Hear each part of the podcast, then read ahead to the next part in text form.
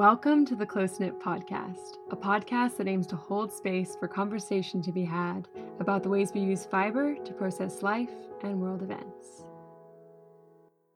You're listening to episode 39, and this week I spoke to Mike Reynolds of Everyday Girl Dad. Mike first came across my radar with his feminism forward parenting and life thoughts, and then I noticed that he was cross stitching. After engaging with each other's content for a while, we finally sat down to talk, and we covered all the ground you might expect from a person like Mike a father who parents daughters, is outspoken about feminism, masculinity, and mental health. We discuss how he got into cross stitch and the way he uses it in his own life, and how he got started with designing his own patterns when folks he wanted to cross stitch weren't being represented in popular cross stitch patterns. We talk about the importance of being willing to listen to other people's lived experiences and how this has been a central part of his learning of feminism. Mike acknowledges the ways in which his privilege allows him to have sometimes difficult conversations with other men and masculine folks and how important this is to him. I think a lot about gender and the way it's been seeped into every corner of our lives. So it was really gratifying to talk to someone whose lived experience is different to my own, and so wonderful hearing from a man about gentle masculinity and how this can look in real life. This month, I did something that scared me. I talked about the Patreon on my Instagram. I find it sometimes hard to find an appropriate way to do this, in a way that doesn't feel too in your face. But I have to say, it spread the word, and we got so many new contributors. At this episode release, we are halfway to my goal of providing myself one day a week that is paid to work on the Close Knit podcast. And that feels huge. So thank you. Thank you so very much for listening to the podcast and supporting it in whatever way you can. It means the world to me. Listen on for our whole chat. Thank you so much for tuning in.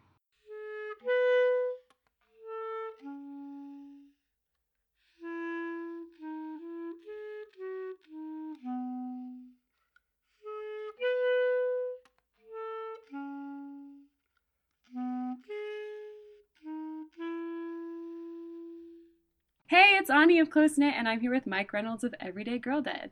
Dad. Everyday Girl Dad. We got there. Um, hi, Mike. How's it going? Not too bad. How are you? Good. good. I'm really good. Um, I am really, really excited to talk to you. I think I felt we have a lot to talk about, and yeah. I was have felt slightly anxious about it.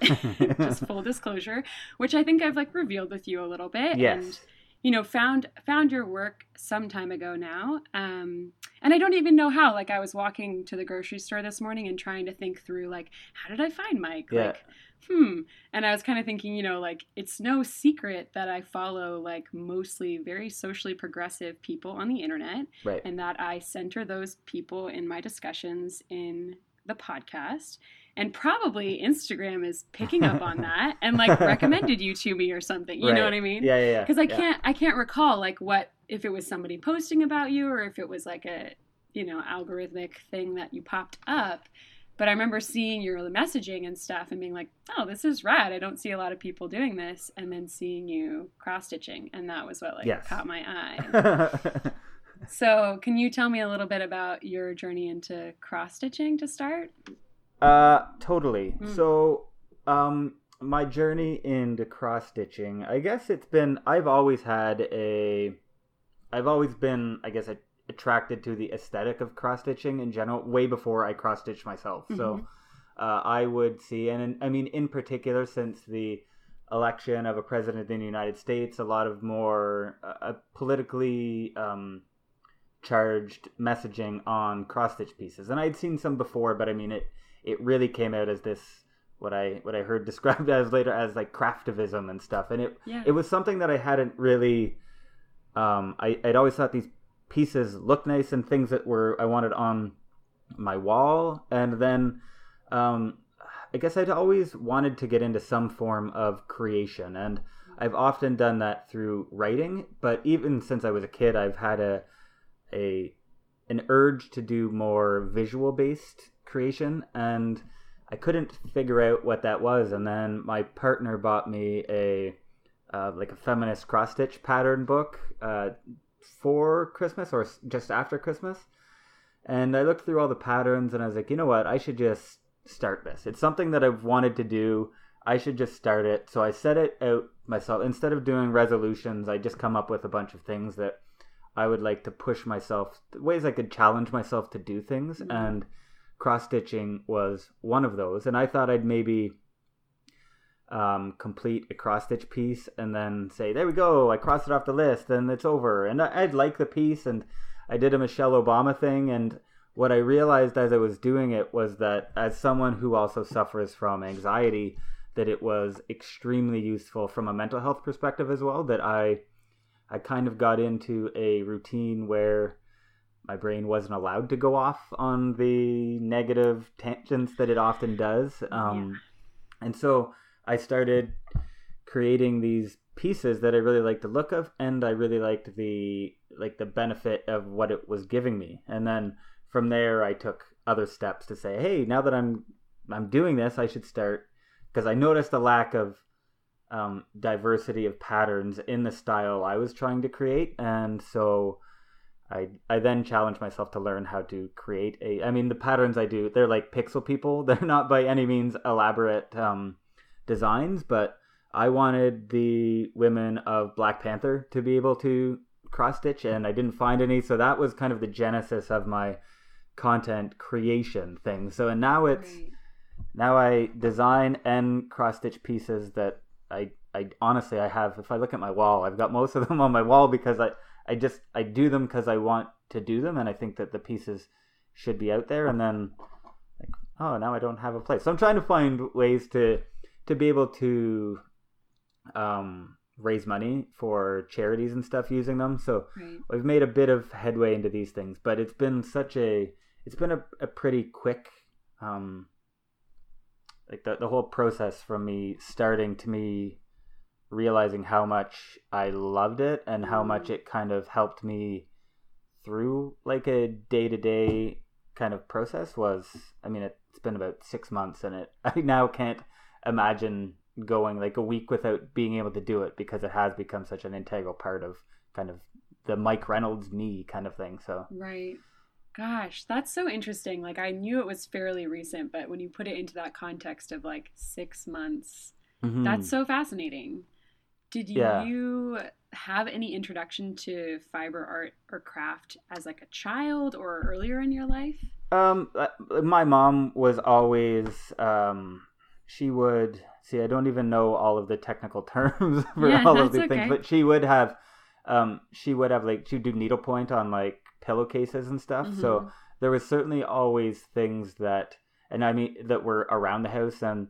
Uh, my mom made us like Karate Kid outfits when we were young as well, and so there was a lot of, a lot of, uh, you know, we we really did enjoy the what what you could create out of like said cloth. I mean, it was so cool to be able to put this stuff together, and then I mean, for me to be able to uh, relieve anxiety, but as a kid, for me to be able to basically become someone else through a made piece, right? So yeah. it was really neat. So it we weren't a we never you know sat down and did it together as a family, but it was something that was always kind of peripherally mm. um, around us. That we did have people who were, I guess, makers mm-hmm. in the family, and that was that was something. And my dad too was a he kind of works but with wood as his medium. Mm-hmm. So uh, so there's definitely always been that creating things point of view out of in my family, and then my turn just happened to be cross stitching. So yeah, gosh, yeah. So you got this book. You got this. Yep. Your partner got you this book for Christmas. Do you remember yep. like who or like what some of the cross stitching was there, or you said you you did your first piece that was Michelle Obama, but was that the yeah. first one you made up, or before that you did others? No, that was the very first pattern that I okay. had uh, taken up, and again, it was. I mean, I'm in Canada, but when you're in Canada, you can't help but be consumed by American media as well, and so yeah. it's really hard to not be um, inundated with those the messaging that comes out of there and not want to try and uh, do something or try to help um, make change and to pretend that Canada doesn't have a lot of its own issues is also, you know, foolhardy. we, we, we also have a lot of struggles, and our province specifically elected a Donald Trump like person just last week.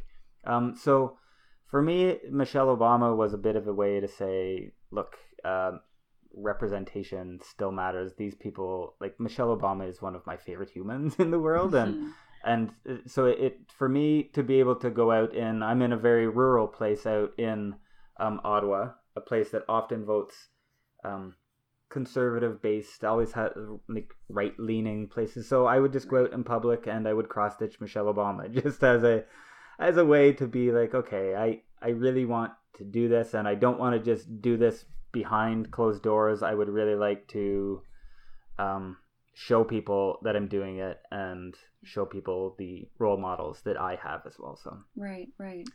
And then that kind of branched out into you making your own patterns of different. It did, feminist. yeah. So I had done Michelle Obama, Yeah. and then I did Marie Curie from the same book, and then it was after that that I was starting to look through other patterns as well, saying, um, because I really liked the completed, like I, I, I loved the idea of having something, and they were smaller patterns, so to be able to show for it, um, like relatively quickly for me was Mhm. a as with a brain that kind of likes to convince myself I'm not being productive a lot of the time. Mhm. That to be able to see that finished product was like, oh, that's really cool. You actually did spend time. It took you eight hours, but and now the time has kind of come down for these smaller pieces. And then Right. yeah, like I said, the first few, I I just kind of focused on things I liked, like Harry Potter. So I did Hermione, and I did a few people Yeah. and I, I was just stitching for you know friends just because I knew I wanted to do it.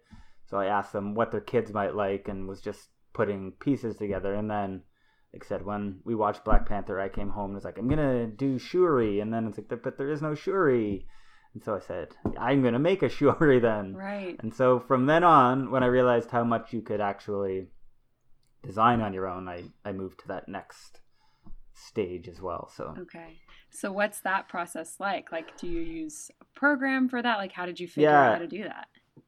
I do. I, I I pretty basically I think I typed into Google cross stitch Mhm. like cross stitch pattern maker and I settled on one called Stitch Fiddle which just gives me again just basic tools to be able to create whatever pixel patterns. And it is a uh, it's actually become uh, a really fun way for me to interact with people as well. So now I have people come on to um like I, I do run like an everyday girl dad page as well and so I Yeah. invite guests to come on and chat you know masculinity and chat about parenting and feminism while we also design a cross stitch pattern of someone that they choose right so it's become a Oh. way to kind of you know do the pattern but then also have good discussions around it so it's Yeah. the pattern developing itself can be done fairly quickly um but the conversations kind of sidetrack you because Right. right. conversations are really cool Yeah. so uh, so we've been able to do some really neat pieces actually through that, and it's Awesome. it has been a way to actually, um, you know, bring people into some of the things that have been interesting me. So Mm-hmm. So prior to cross stitching, like you also have Yeah. this other side. You have this this site and Twitter feed and um, online store and stuff. That's Everyday Mhm. Girl Dad. And before cross stitching, you also had, or I think it's before. You can correct me if I'm wrong. You also have like T-shirts, right, with with Yeah. sort of feminist sayings. And Yeah. when did that start, and how did you get started doing that? um, that started three years ago now, maybe Okay. two and a half or three years ago, Yeah. and it was it was pretty much a it was born almost exclusively out of one single T-shirt and set of messaging that I always used to see, which was um, "dads against daughters dating," and so that whole, um, I mean, and I, I, it is such a wildly popular um, set of beliefs that that's what a dad's role is in raising, and not raising kids, in raising very specifically daughters, Mhm. and that ha- was so counter to the kind of things I was writing about and talking about that I said because every time I would see these shirts come out, I was like, you know what, someone needs to come up with a shirt that is the opposite of that, that speaks to a gentle masculinity and a you know a trust based and relationship building based um, shirt for them and their daughters. So I just created. It was really simple, and I actually just updated the design of it recently, but a dad's for daughters dating and other decisions they make for themselves kind of thing. Yeah. And so it all came out of that, and then the rest of the T-shirts are they. The thing that I have looked to, where I think I can uh, hopefully make a bit of an impact, is in talking to other dads. So, uh, a conversation that I try to focus on a lot is those. Um, one of one of the the quotes that I like more than anything that kind of drives a lot of my contributions is men don't deserve a space in feminism. Men need to take their spaces and make them feminist. And so for me, it's not looking to go into these areas where uh, you can say, "Hey, everybody, I'm a feminist. Can somebody, you know, basically the can you give me cookies, basically for being a basic decent human." Yeah. It's having, and then when you see the Donald Trump, you know, locker room talk stuff, it's it's being the voice in those spaces where you are the person who who can speak, and I can speak to men and not get death threats to me. I can speak, so I can speak in a lot of these places with feminist messaging without you know physical harm coming to me and without people threatening me people could make fun of me but when you when you think of that as your your risk tolerance i mean Right. for me that's where this whole thing came about was trying to to bring on board more men into a different discussion around masculinity where it's understanding that you know you can be a kind um, caring person and you can show that you don't have to just do that when you're in bed with your kid for 30 minutes you can show other men that you're caring and emotional Right. and so the t-shirt line was pretty much focused at that point on doing that. And so I would sell the t-shirts and the t-shirts, the profits that I make from the t-shirts, I donate. I switch it up monthly who I donate profits to, but to be able to donate to organizations that I I think men should be supporting more. So it's it's been a really um, interesting and ongoing project that I keep learning more about myself, and um, it's it, it's been really neat, and it, it can be as often as I'm called a a soy boy or hated by MRA groups. You also it's so rewarding to ha- to get messages from men saying thank you very much about this, and to have discussions about mental health, and to be to, to hear people understand their language is problematic, and that if they don't identify biases and everything within themselves, they are going to continue causing harm to the people around them. So it's admitting that I've been problematic myself Mm. and that I continue to be right. But I'm one of the things that I try to do is to, as long as I keep learning and receiving feedback positively, that's uh, the the thing that I'm trying to do is to not hold back because I'm afraid of what reaction might be, but to learn from that reaction. If it is, if there is, um, you know, people who experience things that say, I hear what you're saying and it's wrong, and here is why. As here's why from my experience, right? Right, so right, for me, it's a lot about understanding that I don't experience what a lot of other people do, and trying to find the way that I can support um, the work of others. Yeah, I think that's a beautiful way of putting it, and is often something that I is is kind of at the center of what I'm trying to do as well, but also don't always articulate super beautifully, or mm-hmm. kind of am like, Yeah, you know, I think a lot of people get stuck in this place of a little bit of paralysis around like, what do I do? Because they're afraid of making a mistake in any direction or Sure. hurting anyone's feelings or doing something that is seen as problematic. And like, people, there is kind of a lot of, from what I can see on the internet, there's a lot of just call out behavior of like, getting making people feel like they are problematic which like i think it's an important Yeah. thing to recognize that like yes you are and have been and i am and have been problematic but Yeah. the recognition of that and the willingness to hear from other people and try to understand i think yeah, it, and that's exactly uh, the the kind of role that I try to facilitate because I've certainly been the kind of person who, when I've seen an issue before, been like, "Oh, could you please explain this to me?" Knowing full well that there are resources I could go search for myself. Right? It's a Uh-huh. defense mechanism when you're called out to say, "What is your proof?" and but people don't need to prove to you that their experiences are valid. You need to go kind of seek out that information yourself, and Right. so um, that's what I am trying to learn more about is because I know how many men get super defensive as soon as they're told yeah. your behavior is problematic. And then as soon as they're told that, our, our default a lot of the time is to assume, like to take a combative stance.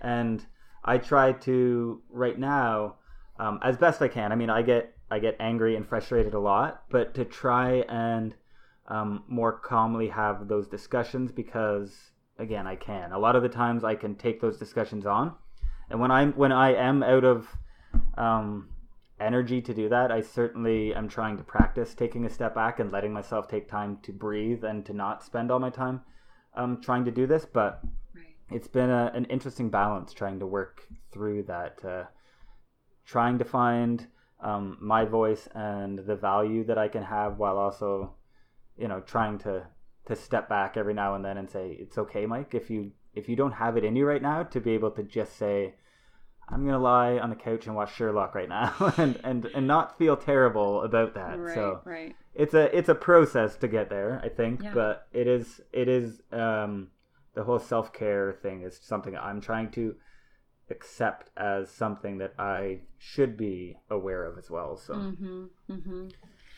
I wanted to ask you about um, you're acknowledge you're acknowledging that sometimes you have problematic behavior, but I'm super curious, particularly with men, um, about their kind of I don't know if this is the right way to put it, but like their kind of awakening around these things, and like you have a lot of language and a lot of tools. It sounds like around feminism, and you're very aware of a lot of things that are going on. But I would I am curious about like can you remember a time when this was not the case for you or what that learning Yeah. process looked like early on you know I yeah, I definitely do. Um, because uh, and again, I'm I'm going to admit this because there's no, to me, it, it is one of those areas where I think it's important to tell your stories so that other people can do it. Um, I I mean, when I was 17 and 18, I wasn't a a very in the know person. I wasn't seeking out information. Mm. I mean, I'm 39 now. When I was 17 and 18, the the internet wasn't quite what it is right now yeah but I still wasn't seeking this information out. I was, you know, I was watching TV and playing sports and everything, and and for me, I am absolutely one of those people who uh, noticed how um, ingrained in our culture these gender norms and gender stereotypes were when I had daughters, and Mm. I, I I know how I know and I understand that that is a. Uh, so I'm not saying I didn't understand that women were people before then, but I certainly wasn't doing the same kind of uh, work and discussions that I'm having right now right until that happened. And so, in the admission of being on the problematic side of things, Mm. is I, I didn't I didn't put a lot of time and effort into things before I had kids, or at least before I met my partner, Mm. um, who has always been um, very involved in feminist networks, right? So right it's uh, I, I try to talk now openly that I came to something later than men should come to things, uh, but to also try to not look if people um, if people's experiences are what they are and people get mad at men for coming on so late. Uh, that is totally fine, and I don't mind being yelled at for that. but I try to be there for um, those men because I can at least, following that, hopefully take them to uh, that next level of information where they're not looking to close down at that point, but they are looking to to go further. Because again, it is something that I can offer, and I can have those discussions about. I know you feel bad. I felt bad too, but you can continue to learn things as opposed to saying, forget it. If they're just going to be mad at me the whole time, then it's not worth it. But it is worth it because Right. you need to change as people, and men need to understand a lot of these things. So right um, that that so I can certainly remember times when I I wasn't uh, someone who would call myself a feminist, and it, again, it was mostly that I was um, ignorant or uneducated at the time. Not that I was a you know a, a super bad person, but I was willfully ignoring a lot of discussions that would happen. Mm, So mm.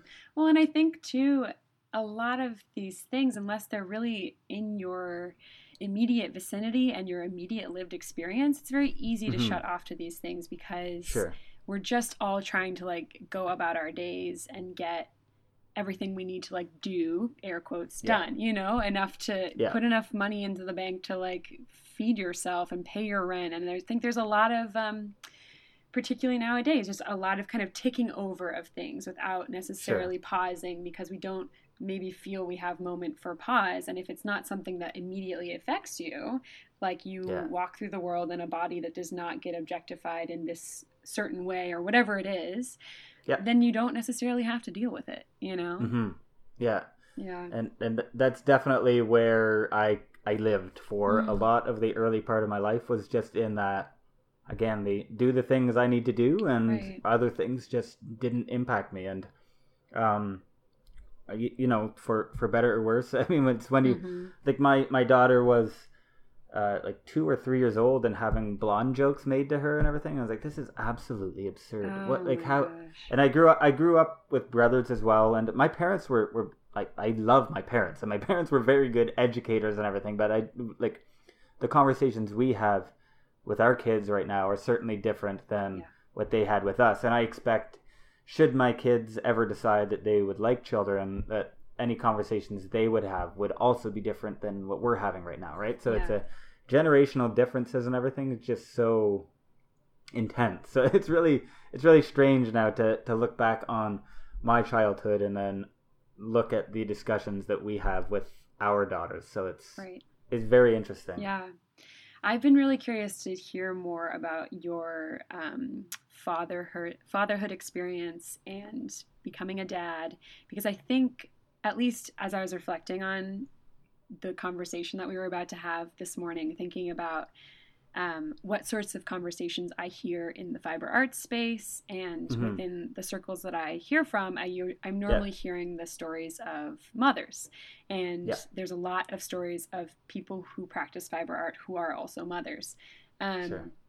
And that's wonderful and beautiful. And I am super into that. And I love talking about that. But I'm Yeah. so interested to hear more about fatherhood because it's like not Yeah. a thing that people are talking about, or like we kind of touched on before we started talking, just this like people, you know, doing the same kind of work and getting uh, different reactions. So I'd love to hear more from you about that. Yeah, and and and the the upfront um, admission that I'll have to make here is I've kind of built myself a little dad echo chamber where a lot of the dads I interact with are very similar and like minded Uh-huh. to me. So I do I do hear from those dads so often that a lot of the times as I'm speaking here I may say. But, but, but, but I know not all dads are like that, right? So, Right. but it is. Um, I I never expected to find such a a tight community of friends from the dads I know. And a lot of the friends that I have are online friends. And the dad spaces that I spend so much time in are they're such um loving dads who speak so openly about their relationship with their kids but also take pride in the moments. I mean there was a moment shared today with a a dad of his son who's uh, a teenager um how they just after a sports event, he just held his son who had thought that his game had gone badly because of him. And then a bunch of different dads from the team came up and, you know, just patted his head or, you know, rubbed his back or gave him a hug. And it's these, it's the, I don't think I knew how much compassion there was out there from dads. I think even me growing up, I saw dads as the, you know, you step in when someone needs to be angry or you step in when someone, you know you, the the lawn mowing dad and um i love seeing the gentle side of fatherhood so much because i when i see other people telling these stories i can literally feel it in my body like the Mhm. feelings that they're having because it is such an intensely powerful um, moment to feel either really happy with your kids or to feel really sad with your kids and that is what i see in the people i interact with um, that being said, there's a reason that I started this kind of shirt line, right? Is because you do get so much pushback from so many people who think that as soon as you say you're not going to hold a gun to your daughter's prom date's, you know, head at prom and say, you know, if you touch her, you're in big trouble. Uh, if you don't do that, their default assumption is that you don't care about your kids, and it, it is such a baffling experience for me um, that this is how we've kind of come to view fatherhood as either this, you know, muscular protector or someone who wants to sit on the bed and kind of nurture their children. And man, my my daughters are so my daughters are way stronger than I am and stuff. And I think that a lot of what I was doing in the early days of writing about parenting was trying to um, build up confidence in my own daughters. Yeah. And then at one point, it dawned on me that my daughters are extremely confident as is. And the problem is the people who try to take away the confidence throughout their lives. It's not them having confidence, it was trying to create more of a culture around them where they're supported for their strengths where mm. we have one daughter who may do things that are traditionally more feminine and one who does things who are traditionally more masculine and that neither one of those things defines strength or weakness so it's um it was trying to shift that mindset with other dads who you know you still see you'll go to baseball games and you'll hear you throw like a girl or don't cry and all of these ridiculous expressions that are completely um, nonsensical and even worse than that that people don't even realize that they're saying so mm. um, that to me has become one of the focuses of my own kind of discussions is more around the the masculinity side of things and how we raise boys even though i don't have any mm-hmm. versus um, how I would see raising girls. I, I, I cannot possibly tell my girls how they should be raised beyond being compassionate. And um, I think a lot of people, too, when they think about teaching their kids consent, uh, forget to teach about the other side of things as well. So we'll teach our kids that people, their bodies are their bodies, but also their friends' bodies are their friends' bodies, right? So yeah. the consent for them is a two way, um, it's a reciprocal relationship with the people around you as well. Yeah. Uh, and then uh, I I will also get into the again that um, I don't even think it's a double standard. It's because again, it's something that people don't even realize they're doing. Of dads who are out in public or dads who are stay-at-home dads and spend time with their kids being seen as these otherworldly uh, gods versus being parents, right? Mm-hmm. And that's where the the, the praise that can get heaped on someone for the simple act of parenting if they are men mm-hmm. you can have a man doing something like if if you're let's say I, I mean i'll take this maybe to the extreme. It's not as bad as i'll maybe point it out but let's say you're a dad who goes to starbucks with their kids and you've done their hair but you know their braid is falling out and they're not listening to everything. And so you you tell them to go sit down in the corner while you get drinks and they can be seen as, oh my God, you're out with your kids on your own. This is amazing. And a mom experiencing the exact same scenario will be looked at as, do you not have control of your kids? Do you really bring them out of the house like that? So the things that men are being praised for are also things that women are being demeaned for. It's just such a a default um, kind of assumption that uh, women should be taking care of their kids and men do it as kind of a as a default action i say oh crap well i guess i have nothing else on my calendar today i should look after my kids dad's babysitting tonight uh, it, oh totally yeah. It, and it is absolutely yeah. it, it's not a you know we're working on the last 5% of the population to fix this it right. is still super ingrained in everybody that um i mean and you'll see it it's kind of reflected back at us even in the way that we have uh, parental leave policies and organizations, and so it, it is a. It's not just a. Well, if we just had better memes on the internet that focus on dads, things would be fixed. I mean, it's a completely, you know, there's an entire framework of how we treat uh, work and how we treat parenting that would need to change for us to be able to see, I think, significant progress in in the way that dads are viewed as parents and moms can be viewed as you know someone that goes to work every day while dad makes oatmeal at home during the day. You know it we're just so far behind in that line of thinking and for some reason it's so hard for us to grab onto. And i mean it, it's as it's i mean and it it's seen beyond just you know um, mom and dad relationships too right? It's the assumption that women will want to have a partner and want to get married and want to have a family at some point like it and for men it's just for men it's understood that if you don't have a partner then yeah you just decided to focus on your career instead and it's just mm-hmm. it's a normal part of thinking about how men operate and it's we we don't think the same way about women who make choices because women who make choices scare people apparently, right? So it's right. it's uh so it's this really um obviously not a small change to have dads seen as um you know people who are capable of caring for parents and don't need this kind of lauding every time that they you know give their kids a shower in the morning so it Yeah. it's really it's really tricky to try and and balance the um how you're seen as a parent with how you should be seen as a parent because when you're when you're constantly told you're doing such a great job to you do need to actually spend time thinking why are they saying this Mhm. about me but not saying this about my partner who does the same or more than me right Mm. and um the other thing that it kind of gets into is and my my partner and I sat down and had a relationship about this once about um like emotional labor and how it is divided within the household and if you don't have those conversations you simply can't know what like how that division is. So i think it's really important in um partnered uh relationships to um to have them. And i think that people need to really focus on constantly being aware of what other people are doing that you may not be aware of otherwise. So Yeah. Yes that's that's a bit of my spiel on No, on parenting I'm like, long long developed um and constantly changing i think yeah, views of things so yeah, of course. yeah I wondered too, like how many of these things really needed to be explicit, like partner conversations. You know? yeah yeah it it's it's something and so i am currently a student in a uh, women and gender study program as well at the university where i Mhm. work.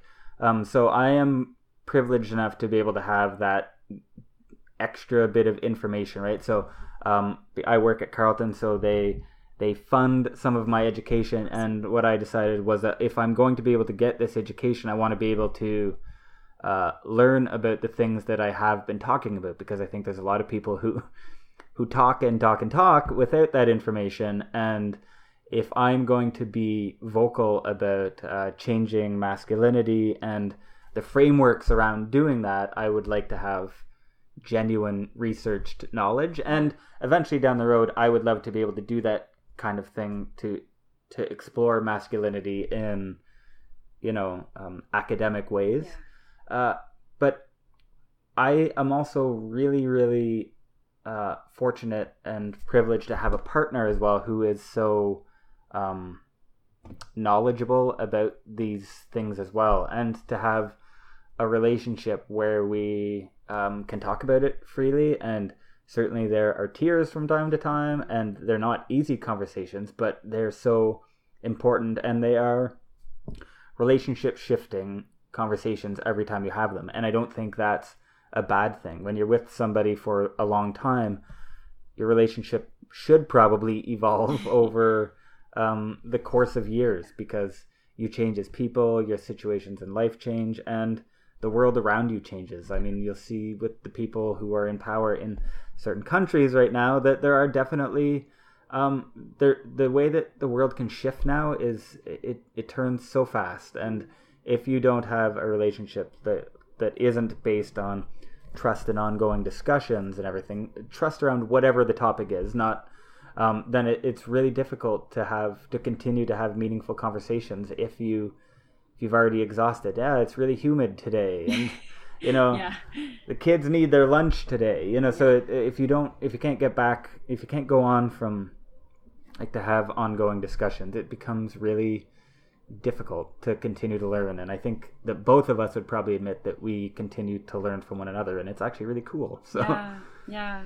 And I think that's special. I don't know that every relationship or that even most relationships kind of Yeah. see each other in this way of like we're going to continue to shift and actually our relationship is going to shift over time and and who we are as people is going to shift and that we actually have Right. things to learn from each other not like okay I've got you figured out tick Yeah. done all right now I can move on to career and children and whatever Yeah. you know like exactly that's a Yeah. special perspective to have on it. I think that is Yeah. really healthy. this is a good conversation. This is fun stuff to talk yeah, about. Here, thank so. you. I know. I feel really good. I'm like, I was just thinking how I like want to go tell friends afterwards. I just had this conversation.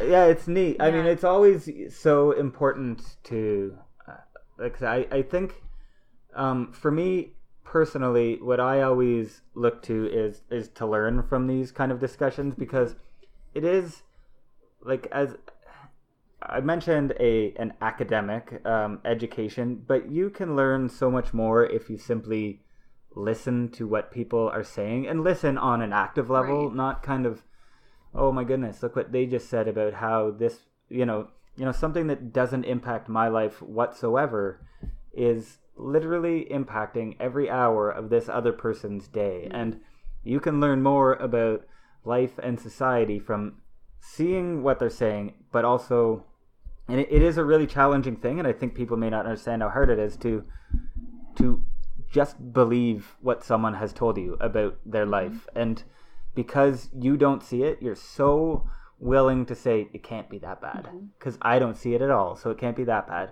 um, but when you can get yourself to a place where you can take other people's experiences as fact based information and say this is how you experience it. That is a fact of your life. Um, boy can you ever learn a lot about how the world operates outside of your own household or outside of your own you know gender identity or a- any of this stuff. That it is such a a great way to learn is to be able to open yourselves up to other people's experiences kind of thing Yes, yeah. And I think it, it can be hard to do that active listening because we often position ourselves in a space of wanting to listen and then problem solve. So we hear Mhm. and then we immediately go, okay, what did I take out of that that I feel I can act on or Yeah. change your mind about or whatever thing because we're trying so hard. Like there's such a culture around um, just fixing it, you know, like I see Yeah. this thing and and it's hurting you and I just want to fix it. So I'm just going to only Yeah. hear the bits that I wanted to hear and then try to fix it instead of Yeah, really act, you know, and, and it comes from a good, like, I don't think it's malintended by any means. No. It's just. I think it filters into like almost every conversation that we have, which is interesting because I, I find that like with the podcast, um, it's one, it's one place that I feel like I really hear people. Like really, Right. really hear Yeah. them. And it's in part because I've engineered this scenario that is very conducive to me listening. I am alone Mhm. in my closet. I can't hear anything else yeah. because I'm very like Yeah. sensitive to all sorts of other stimuli. You know, just when we're Yeah. outside in the world trying to have these conversations and there's so many other things happening, it can be hard to really just okay, I'm here right now. I'm not Exactly. thinking about my groceries or the fact that meal prep makes me anxious or you know like yeah I'm here and yeah, I'm yeah, hearing you and it's so that's been a for me it's been a really special part of podcasting that I didn't really know would be a consequence of doing it is just that I Yeah. like have figured out a little bit more about how I can actually really actively listen to people.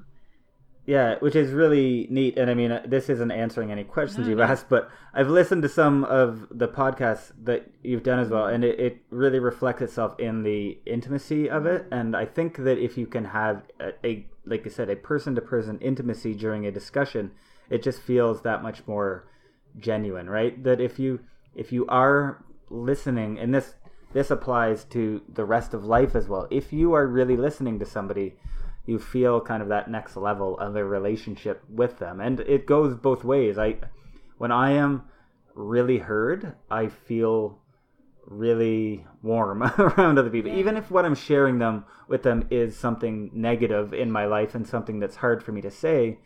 It feels really good to be listened to and to not to be not to be looked at, but to be listened to, and it's it is such a uh, rewarding from both perspectives to really listen to someone and to really be listened to. And so it you can you can tell in some of the, the discussions I've heard you having or that, that that kind of presence is there and it is such a it's a it's a good thing even as an outside listener to be able to listen to that as well. So it's so neat. Thanks.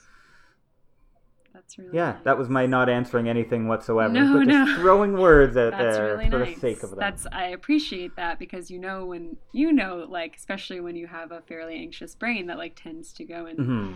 Down these kind of um, oh my god, yes, chaotic, sad thoughts that like sometimes I put these things out in the world and I just have no idea, and it's just a constant Yeah, self totally. criticism of Yeah. like that was Yeah. terrible. and Why did I say that? I know exactly. And then no matter what, people could either say something, and I'm thinking, well, they're lying to me right now. Why? Mhm. Why is this person who I trust so much lying to me? I know it was bad. Why are they telling me it was actually great? Mhm. Um, yeah, anxiety is one hell of a thing. So oh yeah, it really is. oh yeah. Yeah. Um. Yeah. Yeah. I'd love to ask So- one more thing, which is just quickly to wrap things up, which is Yeah.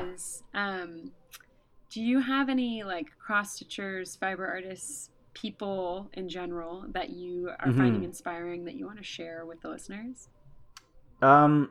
Yeah. Well, I I actually opened up a few of my Instagram tabs as well as I was going through some of the people, and the number one one was probably Fembroidery, which has some of the coolest pieces, Yeah. and and not just pieces, but also messaging around the pieces as well. That I am just my goodness. So Mhm. the messages combined with the pieces for me are amazing. And um, was another one, uh, Kara Handmade, which is the pieces themselves are. I mean, I started doing my Michelle Obama, and I was like, oh, is this gonna work at all? Am I any good at this? And then I'd go look at these other ones with like long flowing hair as part of their pieces and everything, and I was like, oh man, cross stitch can look like that. That is so unbelievable. Wow.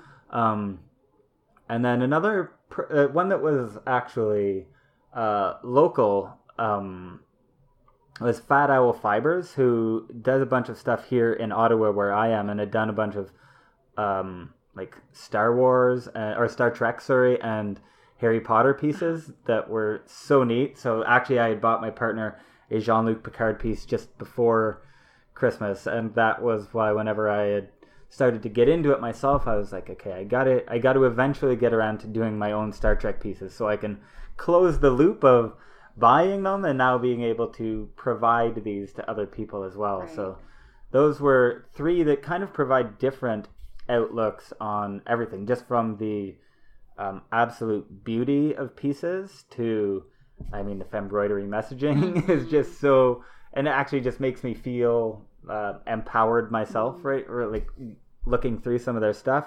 and stories, and then um, Fat Owl Fibers, which kind of just helps me understand the fun behind it as well, right? Yeah. So the the the a lot of people when they talk about my stuff, it, it is very and I don't mean this in a negative way. It is very childlike. Like Mhm. it's it's very video gameish and it's very um, people kind of think back to childhood and everything Yeah. when they when they look at these little pixel people and everything. And it's to me, I I see that as a compliment. Whenever you can kind of bring a different emotion out of people, I get pretty happy about being able to do that. So it's been fun in that yeah. way. Yeah. Yeah. Cool. I will link to those in the show notes, I appreciate you sharing them. Yes, of course. Wonderful. Is there anything else that you want to leave with the listeners? No, that's it for me. Um, I am so appreciative of being able to uh, come on and chat. So thank you so much, and for the messages that you put out as well. I always get so calmed by the stuff that you share. So Thanks. it is a very calmly calming experience in my own life. So thank you for what you do as well, and thank you for letting me share my own little cross stitching story. Yeah. Thank you so much for sharing. Yeah, no problem.